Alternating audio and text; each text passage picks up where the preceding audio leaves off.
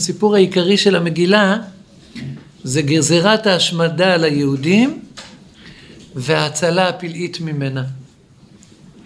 זה, זה, זה, זה העלילה של המגילה. השאר זה היה רקע.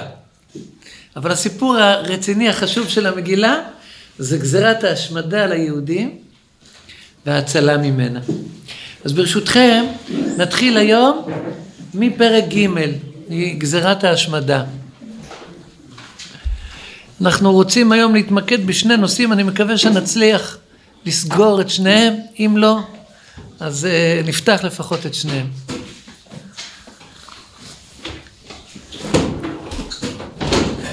אז אחר הדברים האלה, גידל פרק ג' במגילה.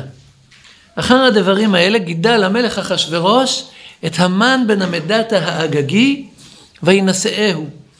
וישם את כסאו מעל כל השרים אשר איתו. וכל עבדי המלך אשר בשער המלך קוראים ומשתחווים להמן, כי כן ציווה לו המלך. ומרדכי לא יכרע ולא ישתחווה. ויאמרו עבדי המלך אשר בשער המלך למרדכי, מדוע אתה עובר את מצוות המלך? ויהי כי אומרם אליו יום ויום, ולא שמע עליהם, ויגידו להמן לראות, היעמדו דברי מרדכי? כי הגיד להם אשר הוא יהודי. וירא המן כי אין מרדכי קורע ומשתחווה לו, וימלא המן חמא. ויבז בעיניו לשלוח יד במרדכי לבדו, כי הגידו לו את עם מרדכי. ויבקש המן להשמיד את כל היהודים אשר בכל מלכות אחשורוש, עם מרדכי. בחודש הראשון, הוא חודש ניסן, בשנת 12 למלך אחשורוש, הפיל פור הוא הגורל לפני המן, מיום ליום ומחודש לחודש 12 הוא חודש אדר.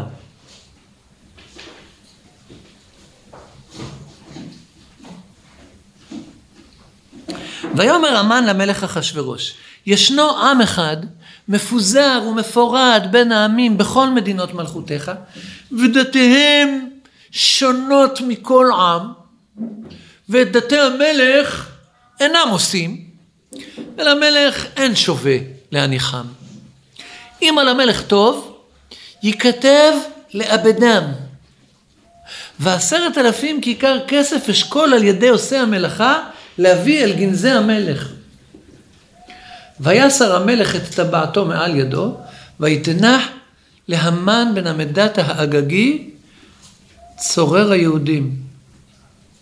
ויאמר המלך להמן, הכסף נתון לך, והעם לעשות בו כטוב בעיניך. ויקראו סופרי המלך בחודש הראשון, בשלושה עשר יום בו, וייכתב ככל אשר ציווה המן אל החשדר פני המלך, ואל הפחות אשר על מדינה ומדינה, ואל שרי עם ועם, מדינה ומדינה ככתבה ועם ועם כלשונו. בשם המלך אחשורוש נכתב, ונחתם בטבעת המלך.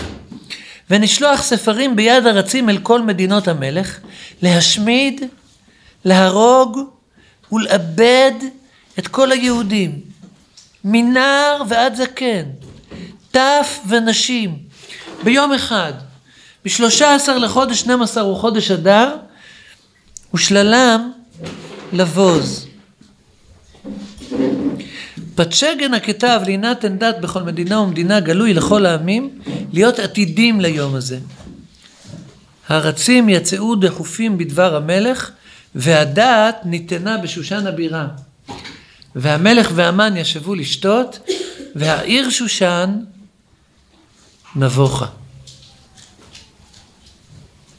זה פרק ג', הפרק של הגזרה. אז בואו נסכם מה שקראנו כאן, קודם כל על פי פשט, מה שמאוד ברור, בגלל ש... בגלל שמרדכי מאוד עצבן את המן בזה שהוא לא קרא ולא השתחווה עליו בכל פעם שהוא עבר בשער המלך. שימו לב, הגזרה הייתה בשער המלך, בשושן הבירה. כלומר, במקום איפה שנמצאים השרים ובעלי התפקידים, הם מצווים היו להשתחוות לאמן כשהוא עובר, כדי שיהיה ברור שהוא מעל כל השרים אשר איתו. ובגלל שמרדכי מאוד עצבן את המן, שהוא לא קורע ולא משתחווה, והמן התמלא חמא וימלא המן חמא, מהקודקוד עד העקב, כולו שק של עצבים, וימלא המן חמא. ומרוב שהוא כעס, אז, אז זה לא היה מספיק בעיניו להרוג את מרדכי. הוא מבקש להשמיד את כל היהודים עם מרדכי. הוא מטיל גורל, מתי זה יהיה הכי מתאים לעשות את זה וזה יצליח. והגורל נופל על יום 13 לחודש אדר, י"ג באדר. המן מגיע אל אחשורוש, והוא אומר לו, יש עם אחד מעצבנים. או, ישנו עם אחד מפוזר ומפורד בין העמים בכל מדינות מלכותיך. יש להם חוקים משונים, ואת החוקים של המלך הם לא, הם לא עושים. לאיזה חוקים של המלך הוא מתכוון כשהוא אומר ואת דתי המלך אינם עושים? הוא מתכוון שמרדכי לא קורע ולא משתחווה לו. ולמלך אין, זה קצת הכללה, נכון? הכללה גסה משהו. על כל פנים, ודתי המלך אינם עושים ולמלך אין שווה להניחם, מבקש את הרשות של המלך להשמיד אותם, והמלך, מה אכפת לו? ראינו את המלך והכרנו את אופיו בשיעורים הקודמים, אין לו בעולמו אלא הוא ופופיקו בלבד. רק הוא ומה שנוגע לפופיק שלו זה מעניין אותו, כל מה שלו זה לא מעניין אותו. אז הוא שמח לשמוע זה, ויעשר המלך את הבאתו מעל ידו, יתנה לאמן, הכסף נתון לך והעם לעשות בכתוב בעיניך. מה שאתה רוצה תעשה. חופשי, חופשי. עכשיו, יש כאן איזה, בסוף הפרק, כמה פסוקים שקראנו, איך שהמן אוסף את הסופרים לכתוב את הגזירה, וצריך, ברשותכם, קצת להתבונן. אולי הקדמה אחת קטנה. אני חושב שאחד האויבים הגדולים של המגילה הזו, המגילה הזו היא יותר מפורסמת מכל ספר אחר בתנ"ך. כולם מכירים את העלילה, כולם נחשפים אליה מאז שהם ילדים, נכון? יותר מכל ספר אחר. הסיפור הזה הוא סיפור מוכר. אם אני אגיד לכם אה, יואש, פחות ידבר אליכם, אבל אסתר, כולם מכירים, מרדכי כולם מכירים, אפילו את וייזתה, נכון? את וייזתה שהוא מוזכר פעם אחת, כולם מכירים. אני אספר לכם על איזה מלך בשם אה, רזון בן אלידע, שמעתם פעם? לא, נכון? אה, שמעתם על מלך בשם, לא יודע, אה, שלמן עשר. יש פה כמה ששמעו.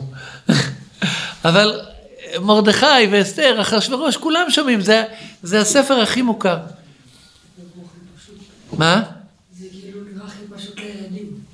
אולי כי הוא הכי פשוט, אולי כי הוא קשור לחג, יש לו מועד בשנה ששומעים אותו, כל יהודי שומע אותו פעם בלילה, פעם ביום.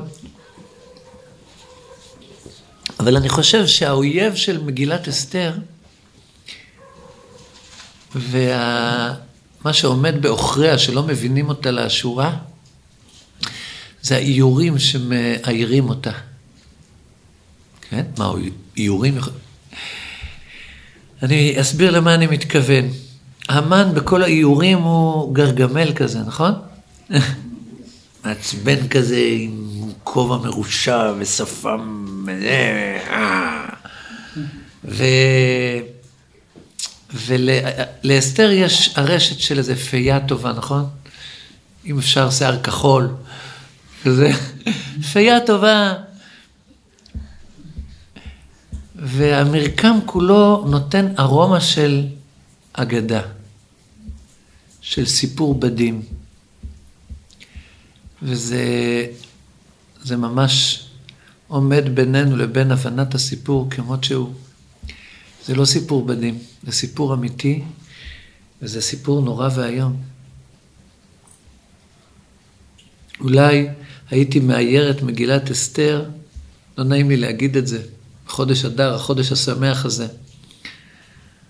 אבל בצריפים של אה, דקו, של אה, מטהאוזן, אולי אפילו של אה, אושוויץ, חלמנו, סוביבור, טרבלינקה. זה הסיפור, על זה מדובר. יש פה גזרה של הפתרון הסופי לבעיה היהודית, שיצאה מפי מלך העולם. המלך שמולך כמעט על כל היישוב האנושי בעולם, ויש חוק עזר בממלכת פרס ומדי, שכתב אשר נכתב בשם המלך ונחתום בטבעת המלך, אין להשיב. כלומר, אי אפשר לבטל. והגזרה היא להשמיד, להרוג ולאבד את כל היהודים מנער ועד זקן, טף ונשים ביום אחד. והיא חתומה. זה סיפור נורא. זה לא אגדה, זה סיפור אמיתי. זה יצא כבר בחתימה של המלך אחשורוש. עכשיו ברשותכם, עד לסוף הפרק הזה אני אולי קצת אעיב על שמחת פורים כדי להבין את הסיפור הזה לאשורו. ואחר כך נחזור לאווירה פורימית יותר, אבל, אבל זה האמת, זה, זה הסיפור של המגילה. אי אפשר להבין את המגילה כשכל הזמן יש איזו עליזות, אה, קפצונים, אה, כזה מסכות, רעשנים, שירים וריקודים, ולא קולטים על מה מדובר. שלום, ברוכה הבאה.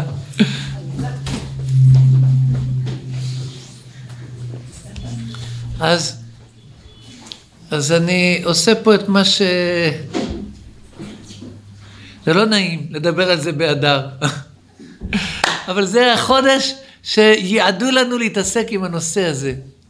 לא נעים לי להגיד, כל ימי השואה, יש כאלה שמציינים את יום השואה בכ"ז בניסן, נכון?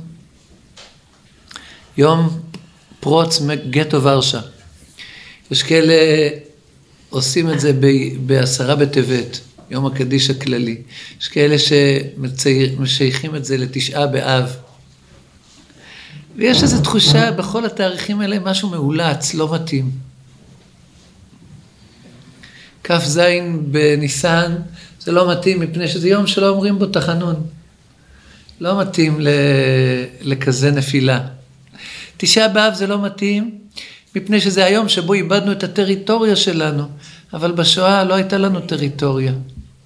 כלומר, יצאנו לגלות, בשואה מראש היינו בגלות. זה הנתון ההתחלתי.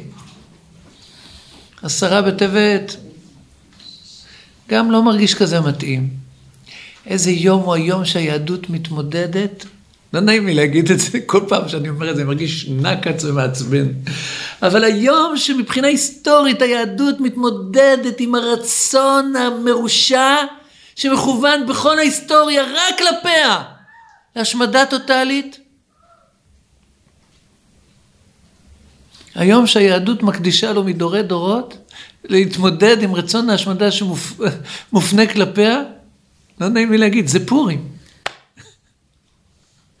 זה היום שאתה לא מרגיש שזה מאולץ, זה הסיפור. טוב, אני לא הולך להרוס לכם, להשחית לכם את פורים עד הסוף. אבל בכל זאת, אני רוצה שנתמודד בדקות הקרובות ונעשה איזושהי אה, סימטריה ו, ו, ודימוי, ונראה איך יש קשר בין גזירת ההשמדה שנגזרה כלפינו לפני שמונים שנה, הפתרון הסופי לבעיה היהודית מבית מדרשה של המפלגה הנציונל סוציאליסטית, יימח שמם וזכרם, לבין הסיפור של המגילה.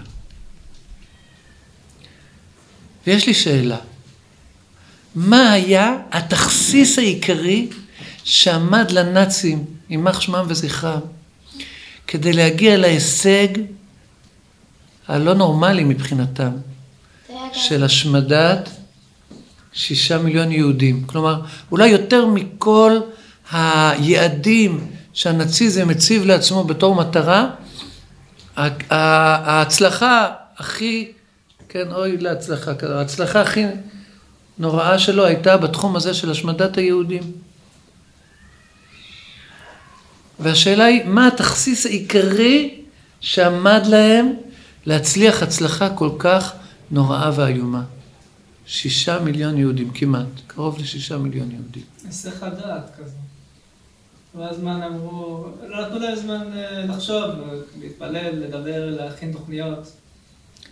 מה, לכאורה ההשמדה נמשכה במשך מ-39, בוא נגיד 41, שהתחילה ההשמדה השיטתית במבצע ברברוסה, נכון? הפלישה לברית המועצות, שם התחיל ההשמדה השיטתית של היהודים בתוך חודשים ספורים רצחו מיליון וחצי יהודים בברית המועצות, ואחר כך אה, מבצע ריינהרד, מה שנקרא, הקמת מחנות המוות.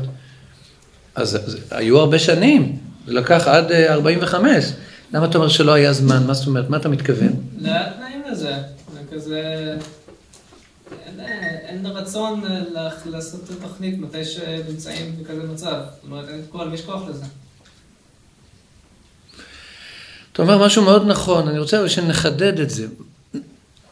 מה, מה היה התכסיס העיקרי שעמד בשירות הנאצים בתוכנית ההשמדה? סליחה שאני, שזה הנושא. גרמו להם שהם לא בני אדם. עוד פעם, מה אתה אמרת? גרמו לא להבין לאן הם הולכים. מעולה, מעולה. כאילו, חשבו שהם הולכים לעבוד. נכון מאוד. ראש וראשון לתכסיסים שהנאצים השתמשו בהם, זה מנגנון של הטעיה. לקסיקון שלם של הטעיה. שהתפקיד שלו שהיהודים לא יבינו עד היכן הדברים אמורים.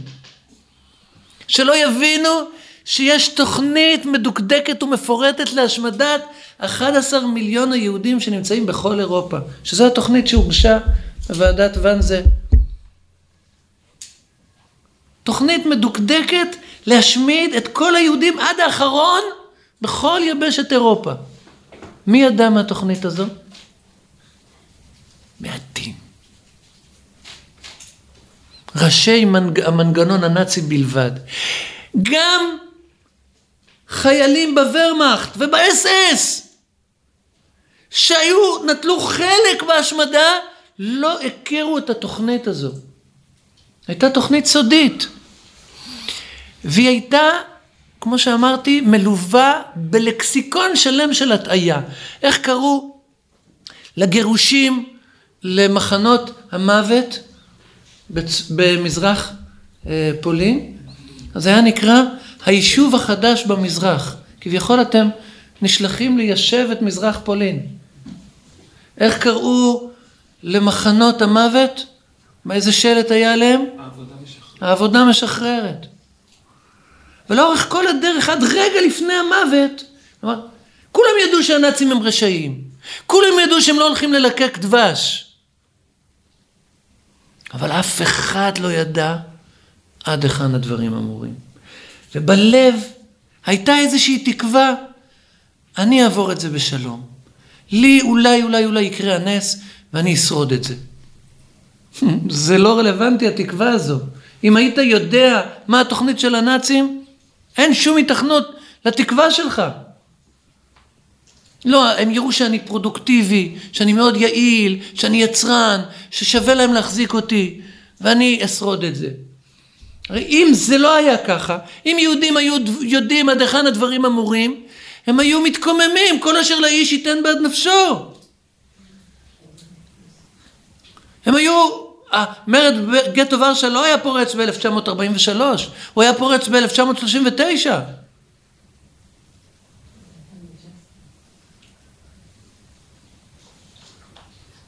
התכסיס העיקרי ששירת את הנאצים היה מנגנון ההטעיה. והש... כלומר, כולם הבינו שזה אסון מה שקרה, אף אחד לא הבין עד כמה. שיש תוכנית מפורטת של השמדה טוטאלית של העם היהודי. הסיפור הזה, זה היטלר, יימח שמו וזכרו, והחברים שלו, יימח שמם וזכרם, למדו מהמן האגגי. בואו נקרא את הפסוקים שקראנו, קראנו שהמן אוסף את האנשים, את הסופרים, אל שושן הבירה, מקריא להם את הגזרה, לכל אחד בשפה שלו, ואולי לא שמנו לב מספיק טוב מה כתוב כאן. ברשותכם נחזור לפסוקים האלה. פרק ג', פסוק י"ב: ויקראו סופרי המלך בחודש הראשון, בשלושה עשר יום בו, וייכתב ככל אשר ציווה המן, מי הממוענים לגזרה הזו, מי אלה שיקבלו את האיגרת? אל החשדר פני המלך, ואל הפחות אשר על מדינה ומדינה, ואל שרי עם ועם. מדינה ומדינה ככתבה, ועם ועם כלשונו.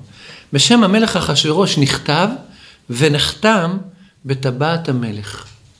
ידידיי, כשאנחנו קוראים ונחתם בטבעת המלך, אז אתם כמוני חושבים, אחרי שכתבו את כל האיגרת, עוד מעט נראה מה יהיה כתוב בה, חתמו עם קשקוש, עם uh, חתימה כזו של טבעת המלך, נוטריון, בשולי העמוד. נכון? ככה אתם ואני מבינים? נכון מאוד. חותם זה לא חתימה בסוף כמו שאצלנו. חותם זה אחרי שגומרים לכתוב את האיגרת, מגלגלים אותה, וחותמים אותה במין חותם שעשוי מטיט, שאפשר יהיה לוודא שאף אחד לא פתח אותה בדרך בין השולח לבין מי שהייתה ממוענת אליו. החשדרפן שמקבל את האיגרת, או הפכה שמקבל את האיגרת, או שרי, שר העם שקיבל את האיגרת, יכול להיות בטוח שהאיגרת לא נפתחה בדרך, כי האיגרת הזו היא חתומה, היא חסויה, אסור לאיש להיות חשוף לתוכן שלה חוץ מהממוענים. מי הם הממוענים? החשדרפנים, הפחות ושרי עם ועם. מי זה החשדרפנים? החשדרפן זה המדרגה הכי גבוהה בתוך ההיררכיה השלטונית של פרס ומדי. אחד מתחת המלך. יש מתחתיו אזור עצום. דיברנו על זה? כל האזור של מנהר פרת ומערבה נקרא אה, החשדרפה של עבר נהרה. זה אזור שכולל את סוריה ואת ירדן וחלקים של עיראק וארץ ישראל ומצרים. אזור ענק ענק ענק, כולו נקרא החשדרפה אחת. זה, המדרג, זה המדרגה הכי גבוהה בתוך ההיררכיה השלטונית הפרסית, מתחת למלך. מתח, מתחת החשדרפן יש פחה. פחה יש על כל מדינה ומדינה, ולפחות אשר על מדינה ומדינה. ארץ יהודה, יש לה פחה. כל ארץ, יש, היה פחה על אזור שומרון וצפונה. היה פחה על אזור עבר הירדן, המזרחי. נחמיה היה פחה. אבל על כל פנים זה עדיין ראשי השלטון ושרי עם ועם. הם אלה שעליהם ממוענת האיגרת. ומה כתוב באיגרת? אמרת פעם שעברה, אמרת פעם שעברה ש... שזה שהגזרה של אחשוורוש הייתה כל כך מוזרה, אז לכן לא כל כך האמינו בגזרה של היהודים. עוד רגע אנחנו נגיע לזה. שואלת, בכלל זה לא נפוץ להמונים? בואי נמשיך. מה כתוב באיגרת הזו החתומה הסודית? ונשלוח ספרים ביד ארצים אל כל מדינות המלך, להשמיד, להרוג ולאבד את כל היהודים, מנער ועד זקן, טף ונשים, ביום אחד. בשלושה עשר לחודש 12 הוא חודש אדר, ושללם לבוז. האיגרת כוללת את הגזרה במערומיה. השמדה טוטאלית של העם היהודי מנער ועד זקן, טף ונשים ביום אחד, והיא ממוענת לראשי השלטון, כמו אצל הנאצים. מי יודע שההשמדה והרצח השיטתי הזה הוא חלק מתוכנית כוללת להשמדת העם היהודי, הפתרון הסופי ביהודית, ראשי השלטון, ראשי האס-אס, ראשי ה... אולי ראשי הצבא, מעטים.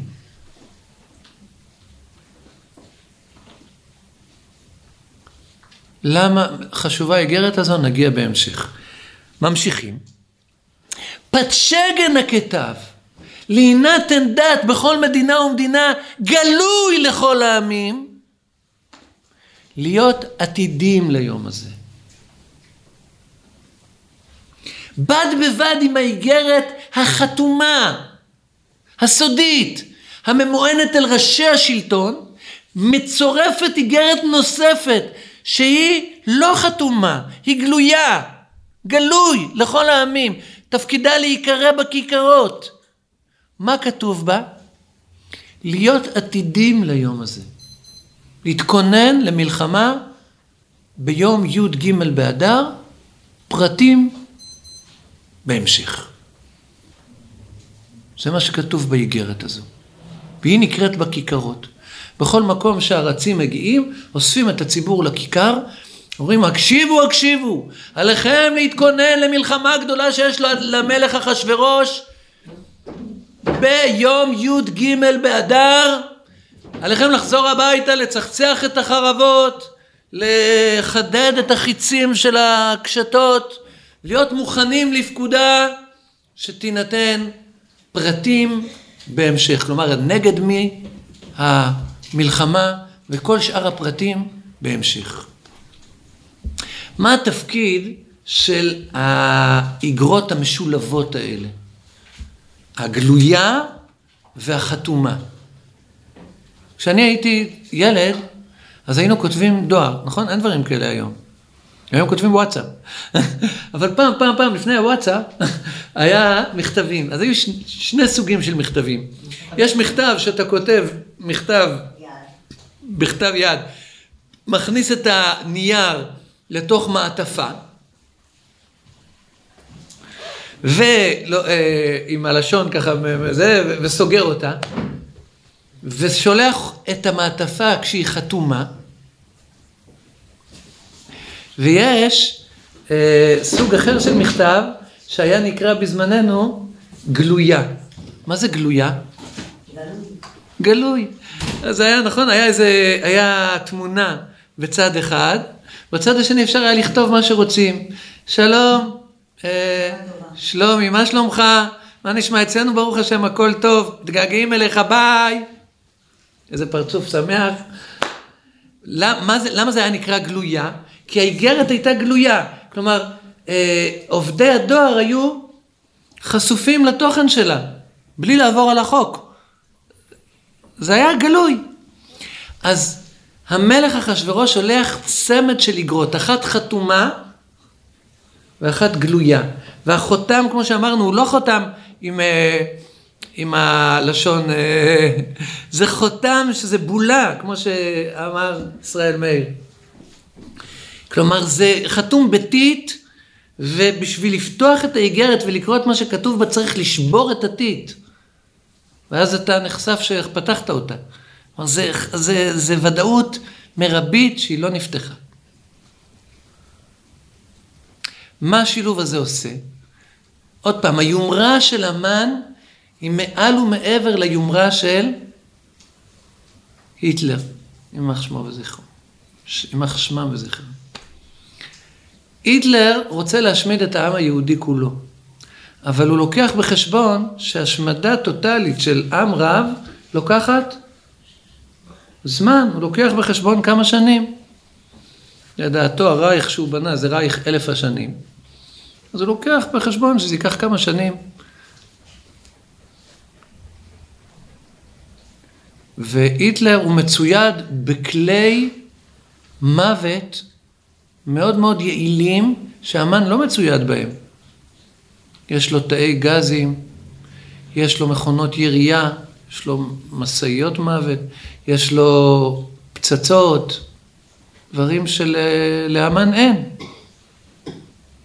עכשיו, היומרה של המן היא הרבה יותר מרחיקת לכת.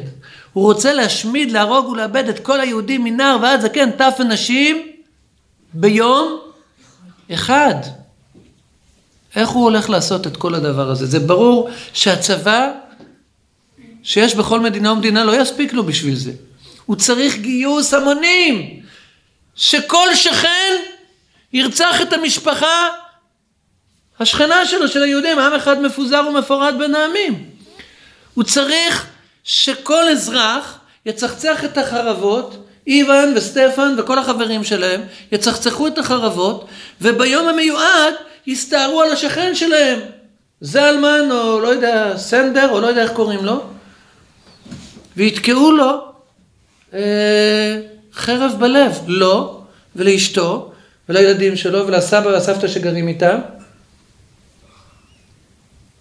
זה נורא ואיום, מה שהוא מצפה. והוא צריך שיתוף פעולה מלא של כל האזרחים בכל 127 מדינות כדי להצליח לבצע את הזממו המרושע הזה. עכשיו, מה הוא צריך בנוסף לזה? שהיהודים לא יהיו מודעים לזה ולא ינסו לברוח ולא יטכסו עצה למרוד ולא יעשו שתדלנות אצל המושל המקומי וינסו לשכנע אותו. הוא צריך הרבה דברים שיקרו. אז שה, שהיהודים לא ידעו מה הוא עושה, הוא שולח איגרת אחת שנקראת בכיכרות להכין את החרבות. המחיר, גם יהודים יכינו את החרבות. גיחי גיחי. יש יהודי אחד בשכונה, כל הגויים יבואו, יהרגו את כל, אותו, את המשפחה שלו, את ה... והכל יהיה בסדר. סליחה, שכחתי להחזיר את זה על שקט.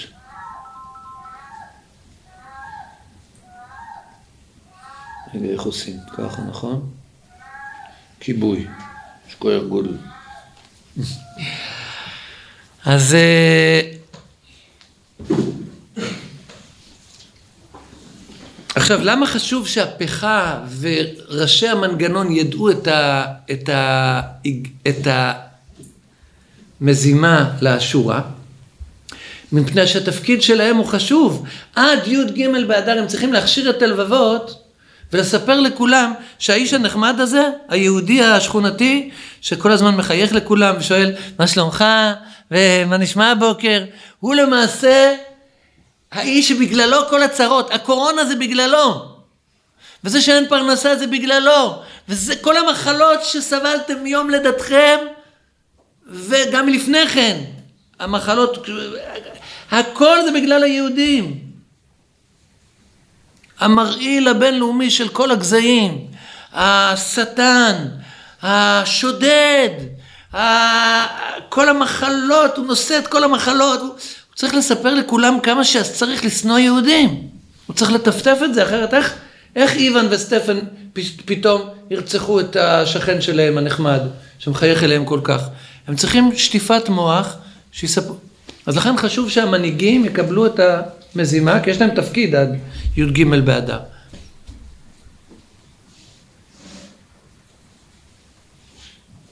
וואו, אני מרגיש שאני נכנס לזה יותר ממה שתכננתי. אז אני רק מסיים את זה בנקודה אחת ואנחנו ממשיכים הלאה.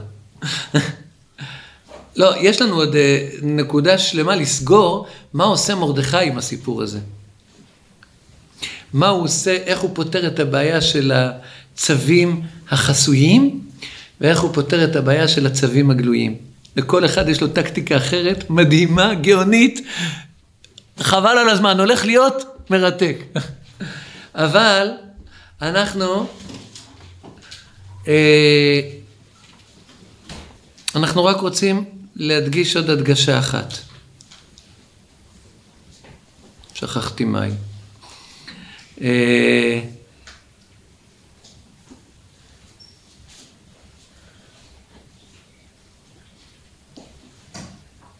שכחתי מה רציתי להדגיש. אנחנו בטח ניזכר בזה בהמשך. בכל אופן, אז, או, אני נזכרתי. אולי נגיע לזה עכשיו. נ, נמשיך הלאה, כן, מה אתה אומר? איך, איך, איך זה עובד? שהם יטיפו לאנשים. יכתבו אה, עיתון שנקרא דר שטרימר, שבו הם, כל אחד יוכל לקרוא איך היהודים עשקו אותו, ואיך בגלל, בגלל היהודים אין לו פרנסה, בגלל היהודים הוא חולה, בגלל היהודים הוא... כל הקטסטרופות וכל ה... כך, תסתכל במה שקרה מ-1933 עד 1932, עד 1939, ואולי גם לפני כן, מ-1920, הקמת אה, המפלגה הנציונל סוציאליסטית, עד, אה, עד 1939, תחילת השואה.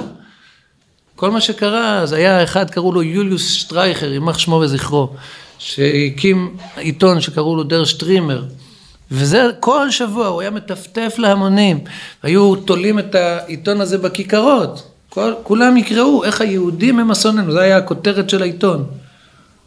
במשך עשרות שנים, כמעט, כמעט עשרים שנה. מה היהודים עשו? אה? מה היהודים עשו? חטפו מכות. במקרה הטוב. כן? ופוטרו מהעבודות שלהם, ו- ו- ו- וסבלו סבל נורא ואיום. צריך קצת להכיר את הסיפור של, שקרה לא מזמן, לסבים שלנו. מה? זה לא נשמע הגיוני בשביל. כן, אבל זה היה. הסבא רבא שלי, והאחים של הסבא שלי, והאחיות של הסבא שלי, כולם נרצחו. והילדים של סבא שלי, האחים של אימא שלי. יש לאימא שלי שלושה אחים מאבא שנרצחו בטרבלינקה. זה סיפור לא, לא, לא רחוק, זה קרה. אנחנו... כן, זה נורא ואיום, אבל זה חשוב לדעת את העובדות, חשוב לדעת. חשוב להכיר את הסיפור.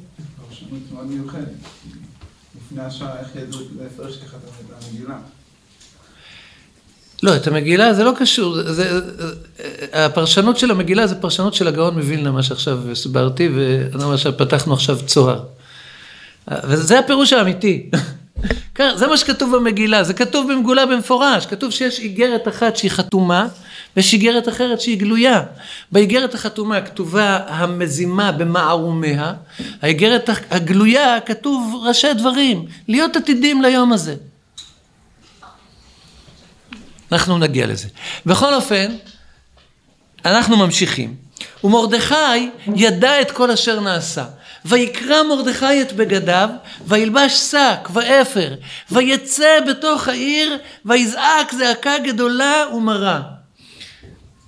ויבוא עד לפני שער המלך, כי אין לבוא אל שער המלך בלבוש שק. נעצור פה רגע אחד, ונשאל שאלה פשוטה. מה? איך הוא ידע? 12 נקודות לשאלה הזו. זו השאלה שרצינו לשאול. איך הוא ידע? והתשובה מאוד פשוטה. מה שונה בין מרדכי לבין כל היהודים? איפה מרדכי גר? איפה אבל הוא גר? איש יהודי היה? בשושן הבירה. הוא היהודי שיש לו תפקיד בהיררכיה השלטונית, הוא שר בממלכת פרס ומדי. האם בשושן הבירה אפשר להסתיר את הסיפור הזה? הדעת איפה היא ניתנה? בשושן הבירה. בשושן הבירה כולם יודעים. מאות או עשרות של סופרים גויסו מכל רחבי הממלכה בשביל לכתוב את דבר הגזרה, בכל השפות. יש התרחשות, ומרדכי הוא יודע להיות ערני להתרחשויות, אפילו כשהן נמצאות בקצוות. קצף בגתן ותרא שני שרי המלך משומרי אסף ויוודע הדבר למרדכי. שמעתי איזה מישהו אומר שהתפקיד שלו היה להיות שב"כניק. על כל פנים הוא יודע לשמוע, בטח משהו שמתחת לאף שלו. אז הוא יודע את כל... מה הוא יודע? הוא יודע מה שאף יהודי אחר לא יודע. הוא יודע את גזירת ההשמדה במלואה. עכשיו, יהודים הם לא טיפשים. יהודים הם לא כאלה תמימים ופשיטי, וטיפשים. בכיכרות כשאומרים שלמלך יש מלחמה גדולה ביום י"ג באדר בשנה הזאת, עליכם להתכונן ולצחצח את החרבות.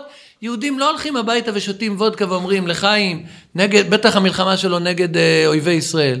יש להם שכל בראש, הם יודעים מי ראש הממשלה כבר כמה שנים בשושן הבירה, קוראים לו המן, והוא צורר היהודים, הוא לא ידוע כאוהב ישראל גדול, שנאת ישראל מטפטפת לו כמו ריר מהשפתיים. והם מבינים אפילו שהיעד והאויבים שנגדם למלך יש מלחמה, זה הם בעצמם. מה הם לא יודעים? עד היכן הדברים אמורים. שזו תוכנית מלאה, טוטאלית, כוללת של השמדה מוחלטת של כל העם היהודי. לכאורה זה נשמע נורא מוזר שהמגילה מייחסת את זה לזה שמרדכי לא השתחווה לאמן. כי לפי מה שאתה מתאר, זה לא בגלל איזה אירוע פרטי ש... אתה מאמין שזה קשור לזה שמרדכי לא השתחווה לאמן? זה כנראה טריגר מסוים, אבל אה! זה נשמע... זה ברור שזה היה בשבילו איך היא תמצי. הוא יוכל לומר, דתי, ודתי המלך אינם עושים. המגילה לא מדגישה את זה. היא כן אומרת לנו, הוא חזר, כמו שקראת קודם, הוא היה מלא חמאה, ואז הוא כאילו... היא עושה, היא נותנת לנו הרבה. שיעורי בית. היא, היא מספרת לנו איך שהדברים היו נראים. אבל אתה ואני צריכים להיות חכמים. כמו שיהודים אמרנו הם חכמים. אז אני אומר, עוד מעט נחזור לשאלה שלך, השאלה שלך היא מצוינת, אבל בוא נחזור למה שהדגשתי.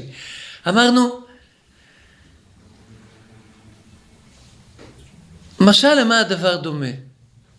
ב-1 בספטמבר 1939, כשהוורמאכט, הצבא הגרמני, פלש לפולין והתחילה מלחמת העולם השנייה. לא היה יהודי אחד, אני חושב, ברחבי פולין, שלא הבין שזה האסון, ברוכה הבאה, שזה האסון הנורא ביותר שקרה ליהדות בפולין מאז ומעולם. אני חושב שלא היה יהודי אחד שלא הבין את זה.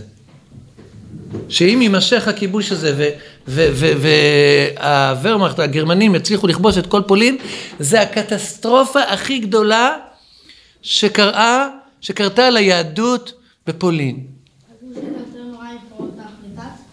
אפילו יותר מתח ותת. אני חושב שאנשים הבינו את זה. הסבא רבא שלי, סבא אברהם, נרצח ביום הזה, ביום 1 בספטמבר 1939. הוא- הם היו גרים בעיירת גבול בין פולין לבין גרמניה, עיירה שנקראה לוטוטוב. וכשהנאצים אה, כבשו את, את, את לוטוטוב, אז הם טענו שירו עליהם מאחד הבתים, ובאופן שרירותי הם אספו 35 יהודים, העמידו אותם במרכז העיר, והעמידו מולם כיתת יורים. והדודה שלי, אחות של סבא, דודה ביילה, היא הייתה אחרי לידה. היה לה ילד קטן שרק נולד. היא אמרה, אם אני אעמוד לפני אבא שלי, אז אולי לא יהרגו את אבא שלי. אני אעמוד עם התינוק הקטן, הם ירחמו עלינו. לא הכירו עדיין את הפרצוף. אז לצערי הרב, גם הסבא אברהם וגם הדודה ביילה נרצחו ביום ט"ז באלול, איך זה היה? תרצ"ט. תרצ"ח. ט"ז באלול תרצ"ח, 1 בספטמבר 1939. גם אותה הם רצחו. אז אני אומר, כל יהודי שמוח בקודקודו ידע שזה אסון, שזה קטסטרופה על יהדות פולין. אבל אף אחד מהם לא ידע עד כמה. אף אחד מהם לא ידע עד היכן הדברים מגיעים. אז זה, זה רקע לפסוק הבא. ובכל מדינה ומדינה, מקום אשר דבר המ... רגע, עכשיו מה עושה מרדכי? מרדכי יודע את הגזרה. הוא יודע את מה שאף יהודי אחר לא יודע. והוא מבקש לתת לה פרסום. הוא יוצא, ויצא בתוך העיר. יש פה סתירה, מה זה ויצא בתוך העיר? הוא יוצא בתוך העיר, או שהוא יוצא? הכוונה, הוא יוצא משושן הבירה, הוא יוצא מהבירה, מהארמון, אל העיר. הוא רוצה לידע כמה שיותר יהודים לעד היכן הדברים מגיעים. שכולם ידעו שיש פה תוכנית השמדה טוטאלית. כן, מה שאתם הכי מפחדים והכי... כן, זה, על זה מדובר. הוא קורע את הבגדים, הוא יוצא בתוך העיר, הוא עוזב את שושן הבירה, הוא יוצא בתוך העיר, העיר שושן, איפה שהרוב של היהודים, והוא צועק צעקה גדולה ומרה. מה התפקיד של החלק הזה בסיפור שמרדכי עושה? לתת פרסום למזימה הנפשעת. אם יהודים ידעו, זה השלב הראשון בשביל לדעת מה לעשות אחרי זה, להתגונן, לנסות לברוח, לנסות למרוד, לא יודע מה לעשות. דבר ראשון, שידעו. ואז הוא מגיע עד שער המלך. למה הוא מגיע לשער המלך? כלומר, מה? אחרי שהוא הסתובב. בכל העיר וצעק צעקה גדולה ומרה, הוא מגיע לשער המלך והוא לא יכול לעבור אותו כי אין לבוא לשער המלך בלבוש שק. למה הוא מגיע לשער המלך? שם יש לזה מטרה אחרת. מה המטרה? הסוואה, שלא ידעו שהוא איזושהי פיצה. אם הוא ליד שער המלך, אז הוא לא הודיע לכולם. מה, מה, מה... לעורר את הרחמים של המלך? למלך יש רחמים? זה לא המלך הזה. מה מה יהיה, הדבר הבא? אה, לשמוע? אבל הוא לא נכנס בפנים. לא- בבירה יש שם, הוא מגיע עד לשער. מי אמר את זה? מי יכול לתת לו נשיקה שם על המצח? הוא, הסיבה שהוא מגיע לשער המלך זה בשביל לגייס את אסתר. הוא אומר, יש לנו נכס, אחות לנו בבית המלך. המלכה של המלך היא יהודייה. אני צריך לעורר אותה. עכשיו, אני לא יכול לעשות את זה במישרין, אבל אני צריך שההדים למעשה שעשיתי יגיעו אל המלכה כדי לגייס אותה. לבוא אל המלך, להתחנן לו ולבקש מלפניו על המה. ובכל מדינה ומדינה, מקום אשר דבר המלך ודתו מגיע, אבל גדול ליהודים, וצום, ובכי ומספד, שק ואפר יוצא לרבים. אמרנו, יהודים הם לא תמימים, הם לא טיפשים. הם יודעים שהמלחמה, הם מבינים שהמלחמה הזו הולכת להיות נגדם. הם לא יודעים שזה מזימת השמדה כוללת. והם, יכול להיות ששוגים באשליות שעם הרבה הרבה תפילות ועם הרבה הרבה אה, שוחד וכל מיני דברים, אפשר יהיה אצלנו לעשות את זה פחות נורא. אנחנו נראה לו שאנחנו פרודוקטיביים, אנחנו... אם המן היה משמיד את היהודים ואחרי כל מה שהוא אמר להם והגויים היו רואים שלא זז, כלום, עדיין יש מחלות ואין פרנסה, אז מה, הם היו עושים? לא מטריד אותם. מה הם עשו עם יהודים שהם... סיפ- כל הדברים האלה שסיפרתי, שהיהודים הם אבי אבות של כל המחלות, זה מהדר שטרימר, מה, מהעיתון הזה שהנאצים אה, פרסמו. הם סיפרו לכל הגרמנים שכל מה שהם סובלים כל החיים, בכל התחומים, זה בגלל היהודים. האם זה השתנה אחרי שהיהודים נרצחו, בשישה מיליון יהודים נרצחו? לא חושב שזה השתנה, להפך, המצב שלהם נהיה הרבה יותר גרוע. אבל הם לא, צריכים, לא חייבים דין וחשבון, הם לא באמת מעניינים אותם האזרחים הפשוטים. הם רק מעניין אותם לגייס אותם. הם אנשים רשעים. מה- עושים חרבות? הורגים? מה, להשמדה? מה הכוונה? השמדה זה הכוונה עוד אחד ועוד אחד ועוד אחד עד הסוף. מה? לא, זאת אומרת, השמדה טוטאלית. כלומר, יכול להיות שאפשר לצ... יויצא זין, ירצחו כמה מאיתנו. אז שהתוכנית היא להשמיד, להרוג ולאבד את כל היהודים, מנער ועד זקן, טף ונשים, ביום אחד. מלחמה, מלחמה, שוב, מה, מה היהודי ב- ב- באירופה חשב? מה סבא שלי חשב בגטו ורשה? אחרי זה הוא ברח מגטו ורשה, סבא שלי. אז הוא היה גר באישביצה. לא באישביצה, הוא היה גר באוסטרובצה. ברח לחלק שהגרמנים פלשו אליו רק ב-41, שהיה בשליטה של הרוסים. ואז, מה, מה, מה הוא חשב? הוא ידע שהנאצים זה הכי רע בעולם. הוא לא ידע שיש פה מזימת השמדה טוטאלית. זה לא משנה כמה אתה תהיה פרודוקטיבי, כמה אתה תהיה יצרן, כמה אתה תהיה מועיל למשק הגרמני וללוגיסטיקה של המלחמה. זה לא משנה. הכי חשוב זה לרצוח אותך. לנקות את כל אירופה מיהודים. את זה היהודים לא ידעו. אז כשיהודי הגיע, היו- אמרו טרנספורט, ל... אז הם הבינו שזה לא הולך למקום טוב, אבל הם חשבו שזה מחנה ריכוז, ששם ינצלו אותו, את כוח העבודה שלו. הם לא הבינו שזה, שזה מחנה מוות. נכון? ועד הרגע האחרון, כשהוא מגיע למחנה מוות, איזה כתובת הייתה מצפה לו? העבודה משחררת, כאילו זה מחנה עבודה. ואחר כך, איך היו נקראים תאי הגזים? מה היה השלט? מקלחות. כלומר, עד הרגע האחרון, לקסיקון שלם של הטעיה.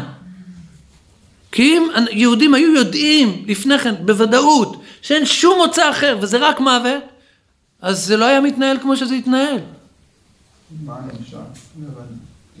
אני אומר, המרד, מרד גטו ורשה פרץ ב-1943, לקראת האקציה הגדולה שחיסלה את, את גטו ורשה לחלוטין, אחרי המון המון אקציות ש, שנרצחו מאות אלפי יהודים, ואחרי מאות אלפי יהודים שמתו ברעב. זה היה קורה הרבה לפני, אם היו יודעים שזה התוכנית, תוכנית השמדה טוטאלית, אין לך שום סיכוי לשרוד אותה. אם אין לי שום סיכוי, אז כל אשר לאיש ייתן בעד נפשו. אבל אם יש לי בלב איזו פינה קטנה שאני מאמין, אולי אני בכל זאת כן אצליח. אני אראה להם שאני אני מאוד חזק ואני, ואני יצרני ושווה להם. לא שאני, לא שזה יהיה גן עדן, זה יהיה גיהנום. ירקו עליי ויגידו לי שאני תת אדם, אבל אני אשרוד את זה. שם שם אמרו להם שיהיה מלחמה. מה? אמרו שתהיה מלחמה, ודאי שיהרגו המון יהודים, אבל אולי אני אשרוד. מלחמה זה למות, מה זה... מלחמה זה למות, אבל זה לאו דווקא מלחמה. כשאנחנו יצאנו למלחמה נגד... אה, אה, כשארה"ב יצאה למלחמה נגד סדאם חוסיין, זה השמדה טוטאלית של עיראק? סדאם חוסיין, נכון. למרות שהמלחמה הייתה נגד עיראק, אבל זה לא השמדה טוטאלית, לא השמדת גזע. אז יש ל, ל, ל, למלך מלחמה נגד היהודים. הרבה מהם יהרגו. זה גזע, מה? מלחמת גזע, מי אמר? נגד היהודים. בסדר, אבל מי אמר? אולי זה, כמו שכשאני יוצא למלחמה נגד... כש, כש, כש, כשבוש יצא למלחמה נגד סדאם חוסיין זה לא הייתה מלחמת גזע. או מי, מי יצא? האחרון? שני הבושים, נכון? זה היה שני הבושים. לא כל מלחמה היא מלחמת השמדה. מעטות המלחמות שהן מלחמת השמדה טוטאלית. לא היו כאלה הרבה בהיסטוריה. מעטות, מאוד. מלחמת העולם השנייה, זה מה שהצווים שחולקו לוורמאכט. זה לא מלחמת, אה, זה, זה מל- לא לוחמה אבירית, זה מלחמת השמדה טוטאלית של... זה, זה, זה לא כל מלחמה היא כזו. האם הם יודעים שיהיו הרוגים בין היהודים? בוודאי שהם יודעים. האם הם יודעים שיהיו נחלי דם ויהיו פרעות, תח ותת? הם יודעים. הם לא יודעים שתהיה שואה. כלומר, שיהיה... המזימה היא השמדה טוטאלית, שלא יישאר יהודי אחד. זה מה שהם לא יודעים. וכל אחד נוטע בעצמו את התקווה. אנחנו אולי איכשהו נשרוד את זה. אנחנו נדבר עם השליט, נעשה איזה השתדלס. הם יודעים שזה אסון, הם לובשים שק ואפר, הם צמים, הם מתפללים, ולא מבינים עד היכן הדברים אמורים. לא תופסים את הרגליים, בורחים למדבר, ל, ל, לא יודע לאיפה, כל מקום יותר טוב מלהישאר פה. הם לא עושים את זה. כאילו שהגיע י"ג באדר, אז עשרי המדינות הגידו לגויים. שזה מלחמת השמדה טוטאלית, שצריך להרוג את כל היהודים מנער ועד זקן, טף ונשים בפקודה. זה מה שהם ימסרו באותו יום. זה מידע שיזלוג מהפה של הפכה לפה של הנתינים ביום המיועד. בכיכר. מה? אבל לא מספרת על אה, סיבה מסוימת, היא רק אומרת שככה זה יהיה. היא לא נותנת סיבה לזה. היא אומרת להשמיד, להרוג ולאבד. כן. היא אומרת למה. לא, זה התפקיד של הפכה. למה, למה אתה מקבל את הידיעה הזו אה, עשרה חודשים לפני? תסביר לציבור. צריך ל, אתה צריך לגייס את ההמונים. ההמונים הם לא בובות. לצערנו, כן, לצערו של אחשוורוש. אז הם לא בובות. יש להם אה, דעה. אז אתה צריך לגייס אותם. אז כל מה שאומר, כל מה שכלול בעסקת חבילה הזו, אתה צריך לדאוג לביצוע. רגע, טוב, רגע, בואו נמשיך, ברשותכם. אם גם אחרי, אחרי מה שמרדכי עשה, אז הם עדיין לא ידעו שזה השמדה טוטאלית. מי? יהודי שושן אולי ידעו, אבל ש- היהודים בכל 127 המדינות לא ידעו. ואיך הם יפיצו? אז זה מה שהסברנו, שהמערכת הלוגיסטית המשוכללת הזו של רצים, של סוסים, של, של אה, מרוץ שליחים, זה היה משהו שהממלכת פרס ומדי הצטיינה בו, כמעט בגודל, בקצב של וואטסאפ, לא, לא ממש, 35 ימים, משושן לקצוות הממלכה, וזו הייתה התפארת שלהם. למי יש את, ה, את המערכת הלוגיסטית המשומנת הזו? למלך. למרדכי אין אותה. גם אם הוא ממש ירצה. הוא ירוץ בסוס להודו, מה יהיה בכוש? מי? אין לו, אה, ויש לו סוס אחד. יש לו חצי סוס.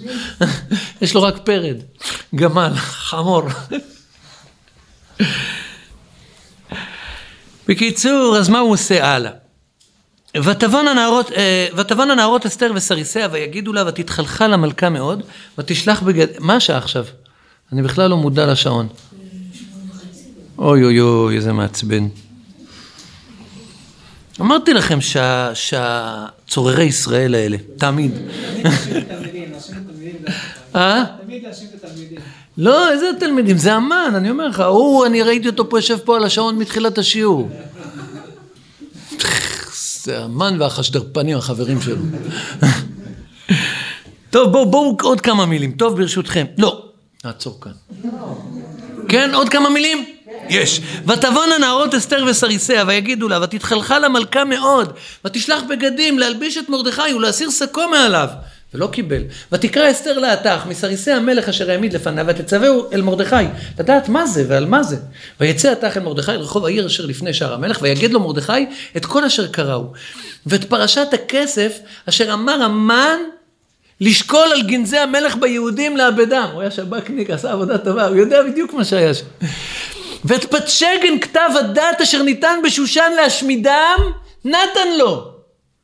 להראות את אסתר ולהגיד לה, ולצוות עליה לבוא אל המלך להתחנן לו ולבקש מלפניו עלמה. ויבוא התך אל מרדכי, איך? ויבוא התך ויגיד לאסתר את דברי מרדכי. ותאמר אסתר לאתך ותצווהו אל מרדכי, כל עבדי המלך ועם מדינות המלך יודעים, אשר כל איש ואישה, אשר יבוא אל המלך, אל החצר הפנימית, אשר לא ייקרא, אחת דתו להמית.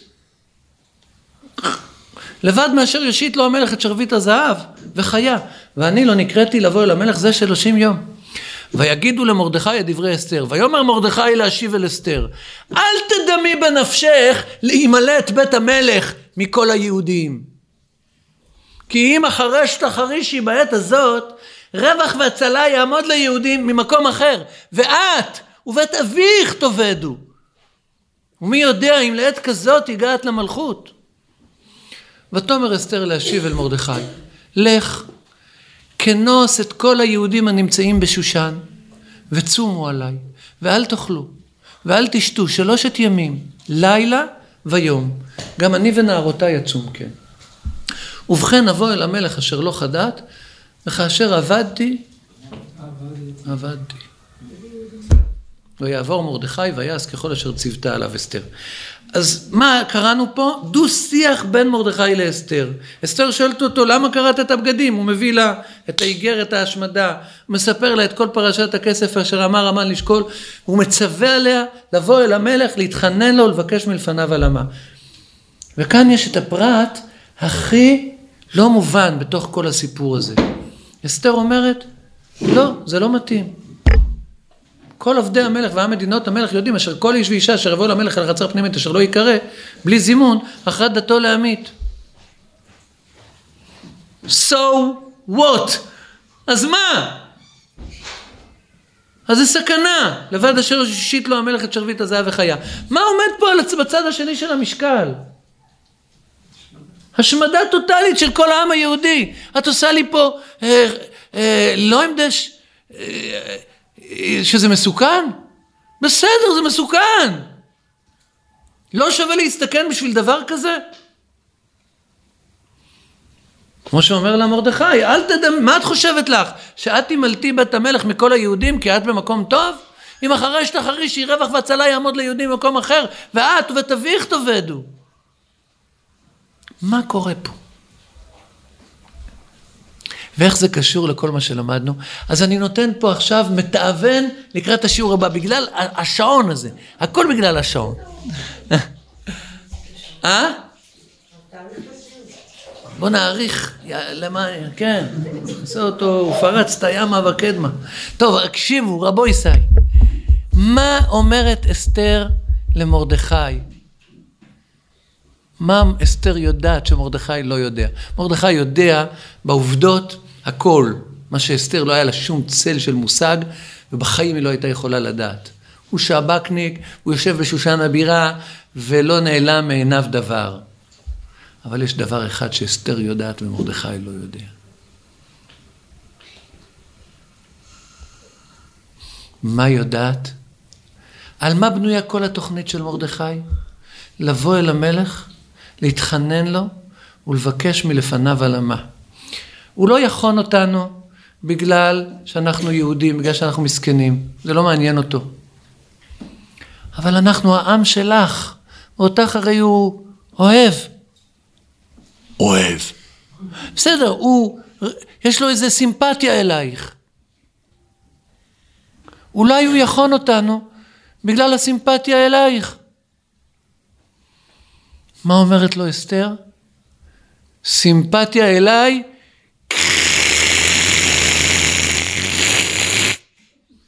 הצחקת אותי. מה יודעת אסתר שלא יודע מרדכי? שבמקום, איפה שאמור להיות הלב, היא עשתה לו אולטרסאונד. היא גילה שיש לו פופיק מוגדל. אין לו לב לאיש הזה. אין לו לב. כל הקונספציה שלך היא שגויה. אתה חושב שהוא אוהב אותי? אין לו שום יחס איתי. זה מה שהיא מנסה להגיד למרדכי, ומרדכי לא מבין. כי מרדכי זה טריוויאלי. כל זוג, אפילו אם אין שם אהבה, אין שם אחווה, אפילו אין שם שלום, אבל יש איזו שותפות גורל, איזשהו רעות. היא אומרת, לא, לא, לא הבנת את מערכת היחסים בינינו. אני, מעניינת אותי כמו השלג דאשתקד. אני לא מעניינת אותו בכלל, אין שום אהבה פה. אני עציץ. אני כלי שעושה לו כיף. האם הוא אוהב אותי? אתה אוהב את ה... אתה אוהב דג? אתה אוהב דגים? אז למה אתה אוכל אותם? אני לא אוהב דגים, אני אוהב אותי, נכון? זו התשובה האמיתית. אז הוא לא אוהב, הוא לא אוהב אותי. אין לו שום... אתה, אתה הולך רחוק, אתה אומר, בגלל שהוא אוהב אותך, הוא בטח יחוס על העם שלך. הצחקת אותה. אתה לא מדבר על האיש, עכשיו מה היא אומרת לו? כל עבדי המלך ועם מדינות המלך יודעים, אשר כל איש ואישה אשר יבוא אל המלך, אל החצר הפנימית, אשר לא ייקרא, אחת דתו להמית. מה זה אומר? עכשיו, גם לפי ההבנה שהבנו לפני, עזבו עכשיו את מה שעכשיו חידשתי. כלומר, היא אומרת לו, אם אני אכנס, מה, עוד לפני שהוא... החוק הוא שתופסים אותי, הורגים אותי, ממיתים אותי. אתה מבין? מי זה האיש הזה? אני לא איזה איש זר, אני אשתו. גם כן, זה חל עליי בדיוק כמו שזה חל על כולם. אם זה הבן שלו, גם. כל איש ואישה אשר יבוא אל המלך, אל החצר הפנימית, אשר לא ייקרא, אחת דתו, להמית. לבד מאשר יושיט לו המלך את שרביט הזהב וחיה. אתה מבין איזה טיפוס יש פה? יש פה טיפוס שאין לו לב, במקום של הלב יש לו פופיק מוגדל, זה מה שיש לו. אתה בונה את כל התוכנית על גישה אל הלב שלו. את אשתו, הוא אוהב אותך, אז הוא ירחם, לא הבנת את הסיפור. לא הבנת עם מי יש לך עסק. זה מה שאומרת לו אסתר.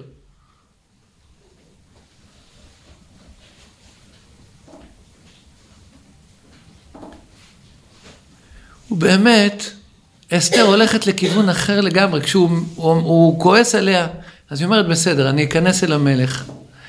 וגם את מאמר מרדכי אסתר עושה, כאשר הייתה באומנה איתו, היא חייבת, יש לה כבוד אל מרדכי.